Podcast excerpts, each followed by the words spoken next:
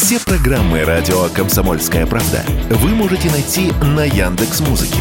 Ищите раздел вашей любимой передачи и подписывайтесь, чтобы не пропустить новый выпуск. Радио КП на Яндекс Музыке. Это удобно, просто и всегда интересно. Политика на радио КП.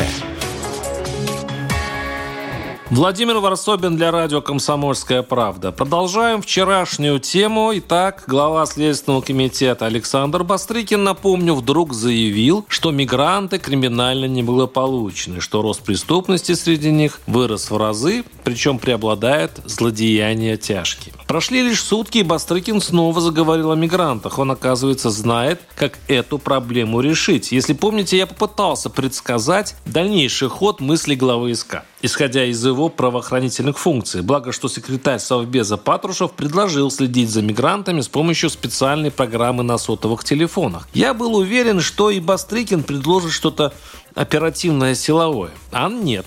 Все-таки этим миром поистине правят деньги. Глава Следственного комитета предложил установить налог на использование труда трудовых мигрантов, чтобы таким образом побуждать нанимателей принимать на работу большее число россиян. Кроме того, цитирую, следует принять меры к внедрению вахтового метода, который позволит перемещать рабочую силу из числа россиян из регионов с низким уровнем экономического развития в регионах, где требуется большее число работников. Конец цитаты.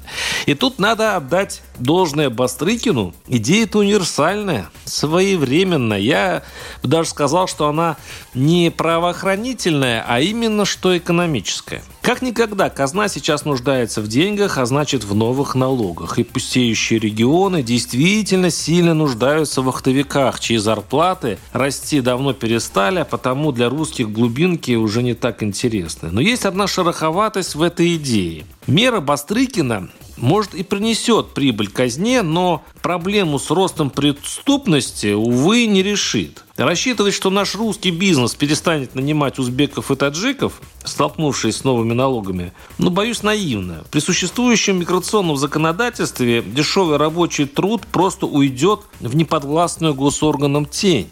А вот что делать с ростом преступности среди мигрантов прямо сейчас? Вот вопрос. Барсобин, телеграм-канал. Подписывайтесь, там есть все. Политика на радио КП.